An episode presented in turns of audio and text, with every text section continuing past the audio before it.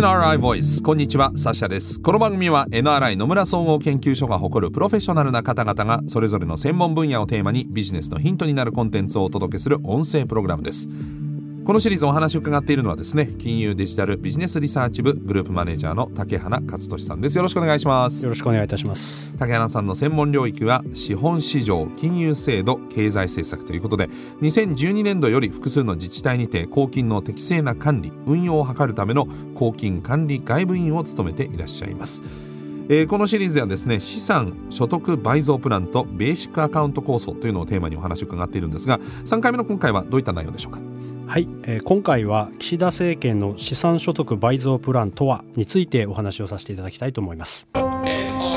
Voice NRI Voice はい気になります。この岸田政権の資産所得倍増プランですけれども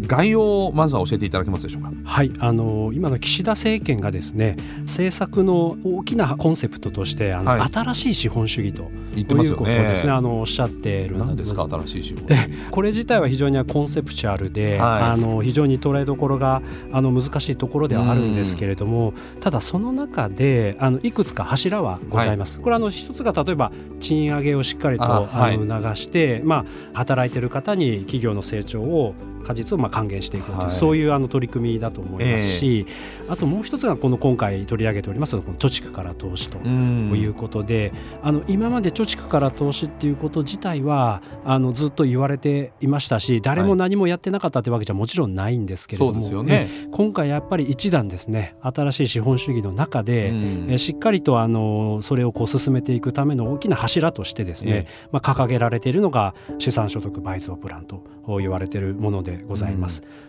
2022年の5月ですねゴールデンウィークにちょうどあの岸田総理があのロンドンで講演をされた時にですね、貯蓄から投資を強力に推進するために資産所得倍増プランを作りますということで宣言されて、それであの昨年の2022年の年末にかけてですね議論が進められて、えー、まあプランが公表されたというようなあの運びとなっております。中身としてはどういったものが題目に上がるんでしょうか？えあの大きく7つの柱からまあ構成されておりまして、はい、1つ目が NISA ですね。NISA の抜本的な改正、はい、あと iDeCo の改革、うん、あと中立的なアドバイザーを育てていきましょうというのが3つ目です、うんはい、あと職場を通じた資産形成を強化をしていこうということと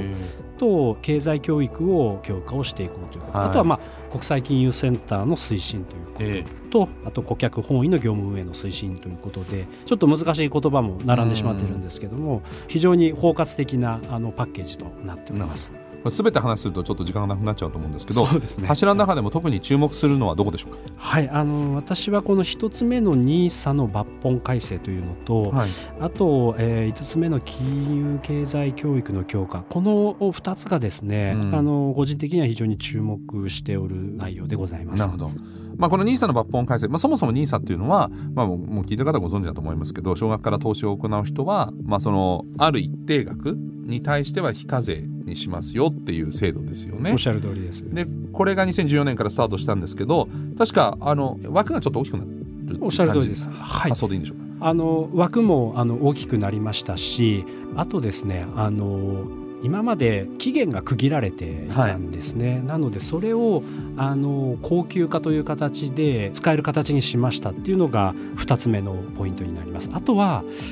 簡素化っていうふうに言われてるんですけれども、えー、まあ NISA って NISA があって積み立て NISA があってジュニア NISA があって、はい、こうそれぞれのあの、えっと、NISA によってこうできることできないことがということで。しかもどっちかしか選べなかったですしね。選べないとかですね、ね、あのえっと、やっぱりあの一般の方からすると分かりづらいという声があったので、それをもっとシンプルにしましょうっていうのがですね今回の改正の、まあ、3つ目の柱ということで、まあ、枠の広げるということと高級化するということと簡素化、まあ、この3つが NISA の抜本改正のポイントになっております。この NISA っていうのは、まあ、どうしても投資っていうとお金がある人がさらにまあ富裕層がお金を増やすみたいなイメージもありますけど投資って、えー、これ NISA に関してはそうじゃなくて、まあ、一般の人も広く簡単にできるようにってことなんですか？いやおっしゃる通りでして、まあ、大体この NISA のようなですね投資をあの優遇しましょうっていう制度を作っていこうといった時に大体ある批判がそんなお金持ちばっかり優遇してどうするんですかっていうふうなことがです、ね、よく言われるんですよ、ね、お金があるから投資ができて増やせるんでしょと、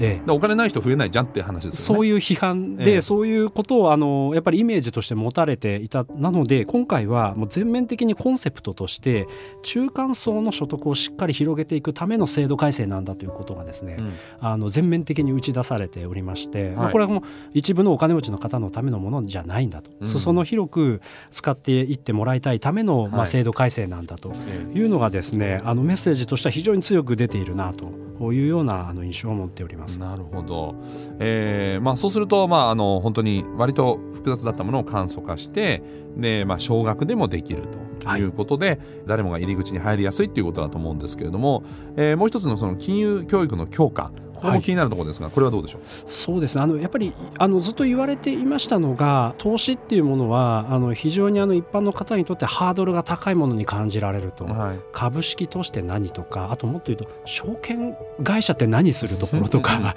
あのどうやったら買えるのかとか。うん手続き的なところも知識的なところも含めて、やっぱり非常にハードルが高いっていうふうに言われてました。ので、まあ、そういったいわゆるリテラシーなんかいう言葉使われますけれども、これはあの国を挙げてですね国家戦略として金融経済教育っていうのを推進していくっていうのが、まあ、必要なんじゃないかというようなですねあのことが、まあ、今回あの資産所得倍増プランの中にも埋め込まれたということになっています。なんかあの身の回りの大人がやってないから教えてもらいようがないんですよね。多分子供って親から教わるとか。でも、えその親の世代がやってないからあこうやってやるんだよみたいなことが、まあ、親とか、はい、身近な大人とか親戚とかからやってる人が、まあ、もっといればもっと気楽にこう話も聞けると思うんですけど、えー、だ親は銀行に口座を持ってるから子供の銀行の口座を開きに行くじゃないですか。でも、えー、証券口座持ってない親は子供の証券口座も開かないっていういやおっしゃる通りです。あの、ね、投資って何みたいなこと自体が、うん、まあいろんな方があの頭の中にそんなにこう埋め込まれていないという状況なんだと思うんですよね。はいえ。ー、だからそこをまあ一つのアプローチとしてまあ金融経済教育というのをもっとこう国を挙げてやっていかなきゃいけないというですね、まあそういうことなんだと思います。でご参考までに、はい、あのあるアンケート調査の結果ですけども、はい、例えば金融経済教育を受けたことがありますかとかあと受けたと認識していますかっていうことを聞くとですね、はい、結局7%ぐらいの人しか受けたという認識されてないんです、ね、これ大人ですか？えっ、ー、と大人です、だからもう入り口時点でおっしゃっていただいたいろんなその投資に触れる環境とか、見る環境とかっていうのは我々が思ってる以上にすごく少ないんだろうなというのがあの一本の現状なんだというふうに思います。なんかでも会社の例えば福利厚生も含めてなんか会社でそういう金融事業者のセミナーとか、うん、まあ、あと個人的にセミナー開いててそこに行くチャンスとかっていうのもあると思うんですけどそういうのもあんまり生かされてない。あのおっしゃる通りです。あの、まあ、金融機関のいろんなセミナーの機会とか、はい、それこそその、えーと、教育への協力とかですねこれまでやられているんですけれども、うん、やっぱりその今回力を入れられているのは国がこう全面的に出ていくことで、はい、あの力を入れることでですね、うん、もっとこうなんて言うんでしょう中立的というかですね、うん、必ずしもその金融機関のビジネスのためにあのやってるわけじゃなくてですね、うん、もっとあの教育機会をあの均等にこう国民全体にこう広げていくなんというところをですね、あの全面的にこうコンセプトとして打ち出しておられるんじゃないかなというふうにはあの思いますね。政府のお墨付きがついたら、投資って増えるもんなんですか？そういう類ですか？簡単ではないんですけれども、うん、まあやっぱりこう何か金融機関が主催するようなセミナーに例えば行くじゃないですか、はい、でそういった時にやっぱりこう目の前でいろいろ教えてくれる人たちがこう結局そのあなたのビジネスのためでしょっていうふうにこう受け手がどうしても思っちゃうと。なるほど。提供してる側は必ずしもそういうつもりではない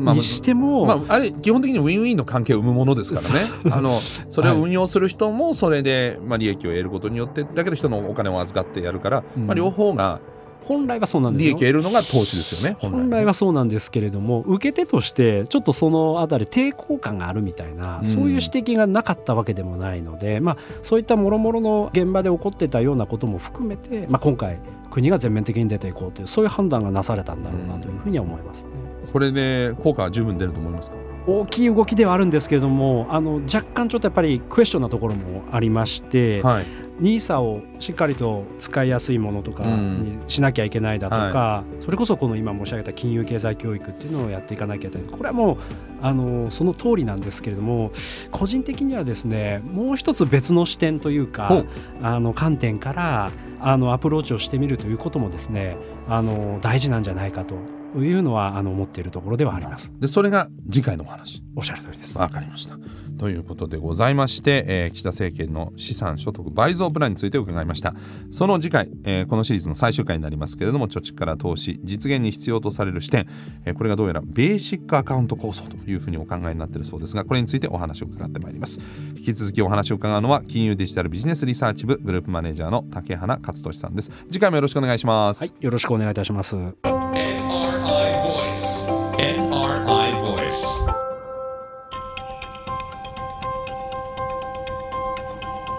NRI Voice この番組は Apple や Google などのポッドキャストのほか NRI のウェブサイト内からもお聞きいただけます。NRI ボイスで検索してチェックしてください。